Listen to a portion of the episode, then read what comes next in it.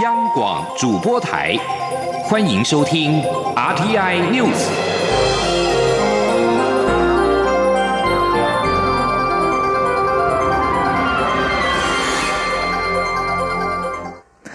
各位好，我是钟世华，欢迎收听这节央广主播台提供给您的 RTI News。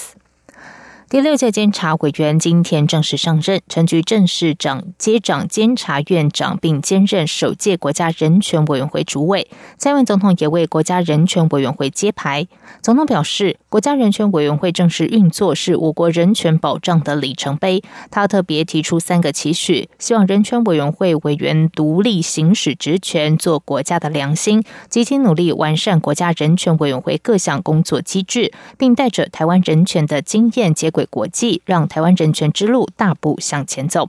新任监察院长兼国家人权委员会主委陈菊今天走马上任。陈菊表示，回到人权工作是他一生最后阶段的责任，接任国家人权委员会主委让他回到从政初衷，期盼让台湾社会没有压迫、恐惧，这是他生命最后的坚持与美好，也将是他最后的公职。记者刘玉秋报道。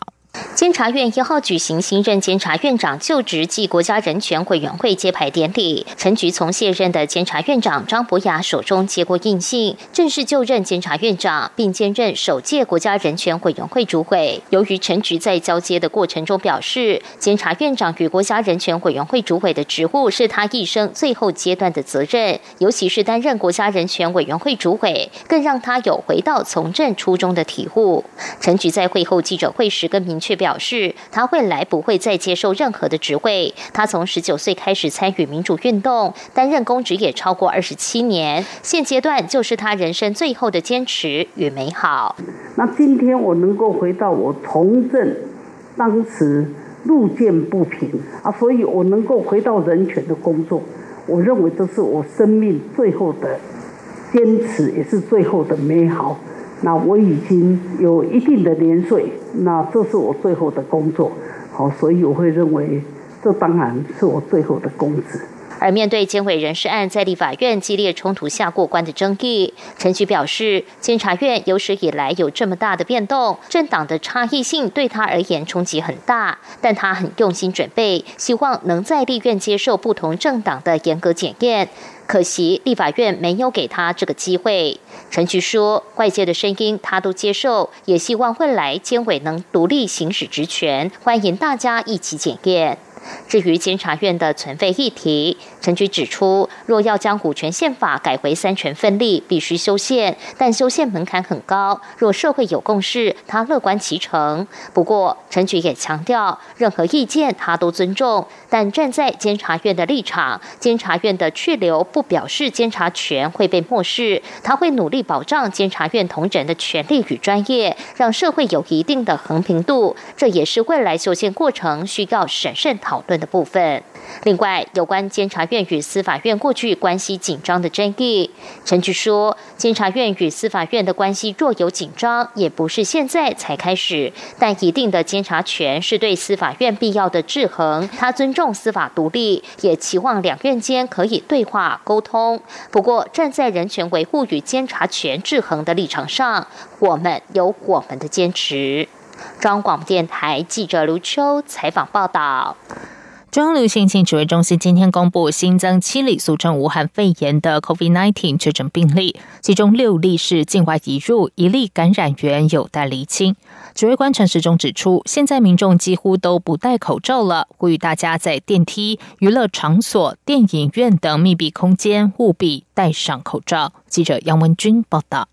中央流行疫情指挥中心1号公布国内新增7例武汉肺炎病例，其中6例是境外移入，1例待厘清，这使台湾确诊总病例数来到474例。指挥中心指出，新增6例境外移入个案皆为男性，分别为3位本国籍、2位菲律宾籍及1位瓜地马拉籍人士。至于一例感染源待厘清的个案，为比利时籍20多岁的男性工程师，5月3号入境来台工作，7月29号因为想要出境返国，到医院自费裁剪，在今天确诊，但其血中抗体 IgM 为阴性， IgG 为阳性，代表是曾经有感染过。指挥官陈时中指出，比利时工程师这段时间足迹遍及中部、北部、东北部，他搭乘大众运输时都有戴上口罩，资料相当完全，所以不会发布细胞简讯。目前已匡列89位接触者，并进行裁剪。至于究竟是境外还是本土的案例，有待后续接触者裁剪后研判。他说：“那不过我们还就是说要看看我们其他这些周遭的，我们从大概他开。”进来跟社区有接触史，所有接触的人，我们都会去检验他的 PCR 跟他的一个抗体的检验，那再有专家再来做比较精确的研判。由于这位比利时工程师入境时有先隔离14天，也让各界质疑，目前台湾裁剪隔离结束时没症状就不需要裁剪，是否形成漏洞？陈时中指出，由于目前研究显示，只要14天没症状，他体内的病毒量跟可能传染的情况已经减到最低，除非有更多科学证据说14天后风险还很高，才会考虑施行。陈时中也提到，现在国内气氛没让大家感受到危险性，所以民众几乎都不戴口罩了，呼吁大家在电梯、补习班、电影院、K 书中心、KTV 等密闭空间务必要戴上口罩。这2天也会跟各部会研议哪些特定区域要戴上口罩。中央广播电台记者杨文君台北采访报道。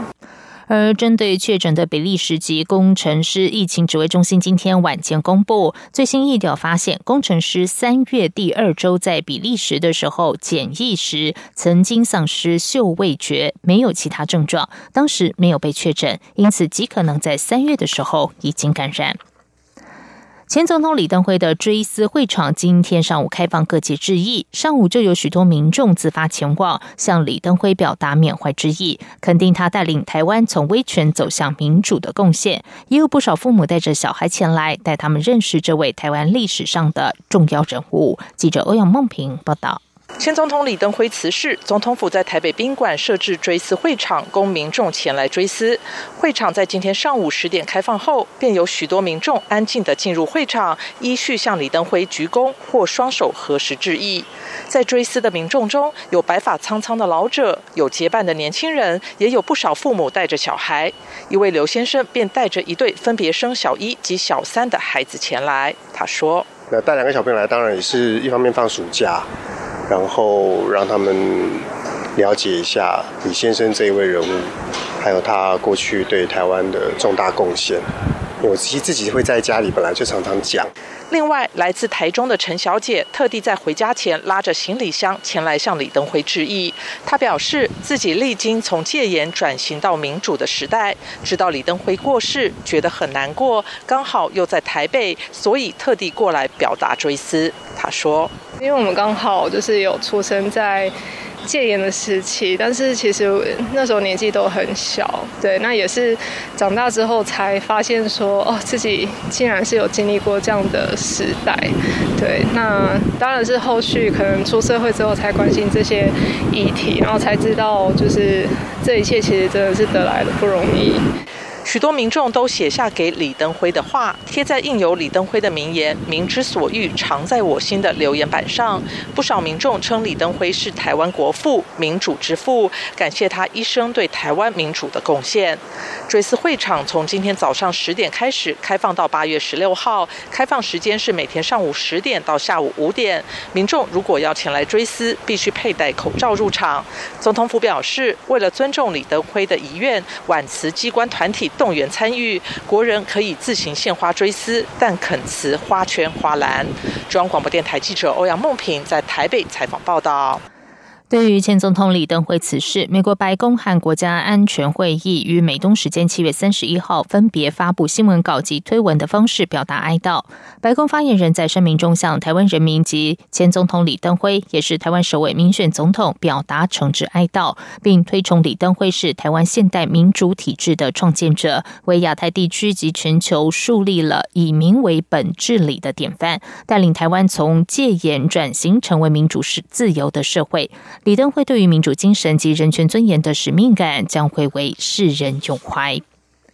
接下来关心的是，高雄市长补选公办电视政见发表会今天下午登场，国民党候选人李梅珍和民众党候选人胡益政都批评民进党执政多年债留高雄，主张修改统筹分配款。对此，民进党候选人陈其迈表示，高雄的负债是国民党和前市长吴敦义所造成，蔡英文总统也相当重视南北失衡问题，上任之后对高雄的补助皆为六都第一。记者刘品希报道。国民党候选人李梅珍在政见会中指出，民进党候选人陈其迈过去曾说应该调整统筹分配款，但陈其迈当了14年立委、1年半的行政院副院长，却从来没有发声要修正财政收支划分法。如今又说高雄的财政不能只依赖中央的统筹分配税款，令人遗憾。陈其迈在100年曾经强调，应将财划法的饼做大，并将现行中央特别统筹分配款由4%降至2%。那其实有在6月又接受访问说，改善高雄的财政不能只依赖中央的统筹分配税款，这和以前讲的话完全不一样。这样对得起我们高雄的市民吗？民众党候选人吴益政也说，高雄穷的只剩下土地，高雄不是乞丐，自己赚的钱应该拿到合理的比例，如果统筹分配款不改，高雄永远就是穷。他拜托行政院与立法院解决这个问题，让高雄赚的钱能够留下来。都变成我们要去要，我要去申请，这些钱都是中央的钱，都来自于地方啊。今天我们这个税收如果不改的话，你知道吗？已经把桥头工业区来一堆啊，做增加100亿啊，高雄市能增加多少钱吗？统筹分配款2700万啊。民进党候选人陈其迈则说，统筹分配款是立法院的事情，而蔡英文总统上任后非常重视解决城乡差距与南北失衡的问题，中央对高雄各类型的补助总预算规模皆为六都第一，每年平均增加新台币100亿。他并强调，未来如果担任市长，会积极向中央争取预算，也会开源节流。在蔡英文总统就任之后，光是从106年所有各项类型的补助，包括统筹款、一般补助款、计划型补助款，在106年是727亿，六都第一；在107年是732亿，六都第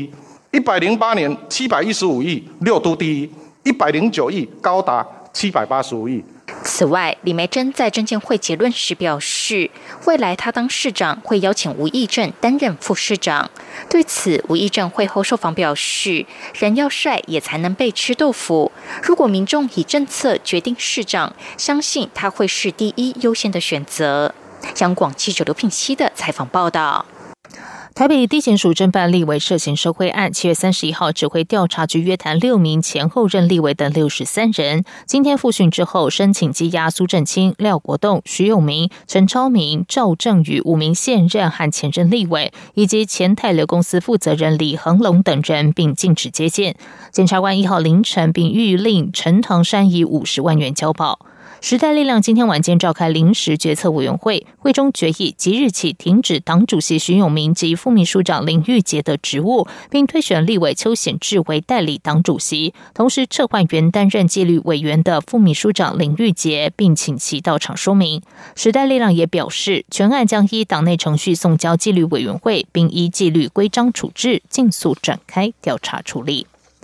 在外电消息方面，美国石油巨擘埃克森美孚公司和雪佛龙公司在第2季蒙受90亿美元以上的亏损，由于实施防疫封锁措施，全球的石油需求量大幅减少。法新社报道，埃克森美孚副总裁柴普曼说，到目前为止从来没有见过市场需求崩盘的如此严重。尽管柴普曼指出，汽油需求恢复的早期征兆已经出现，但航空燃料需求恢复可能会缓慢需求。许多。埃克森美孚申报第二季亏损11亿美元，这是1999年合并以来的最大亏损。至于雪佛龙公司则是亏损83亿美元，和去年同期获利43亿美元形成了鲜明的对比。美联社报道，本季是石油产业历来表现最差的季度之一。美国原油在4月出现史无前例的负油价。根据美国能源情报署，4月石油消费降到30多年来的低点。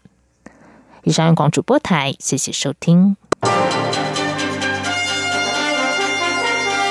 这里是中央广播电台，台湾之音。